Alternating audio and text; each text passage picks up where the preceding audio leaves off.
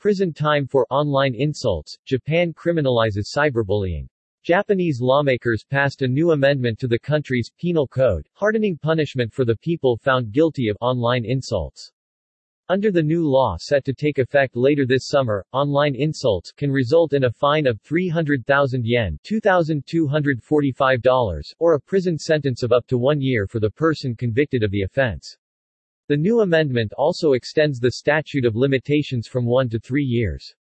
Prior to the passage of the new legislation, people found guilty of cyberbullying faced only a mere 10,000 yen $75 fine, or less than 30 days in the clink. Under the country's penal code, insults are defined quite vaguely and understood as a public way to demean one's social standing without bringing up concrete facts. The offense is different from defamation, which is effectively the same but must involve certain facts to be classified as such. The toughened punishments for online insults come two years after the suicide of Hana Kimura, a 22-year-old reality TV star and pro wrestler. Kimura killed herself in May 2020 after having been bullied online over her performance on Netflix's Terrace House show.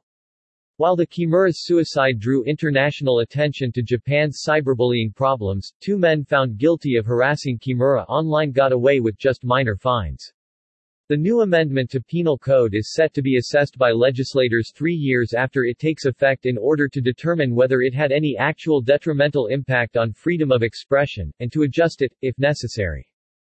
Kimura's mother, who had founded the organization, Remember Hana, to raise cyberbullying awareness, praised the amendments to the Penal Code, and expressed hope that they would ultimately lead to a more detailed legislation to tackle the issue.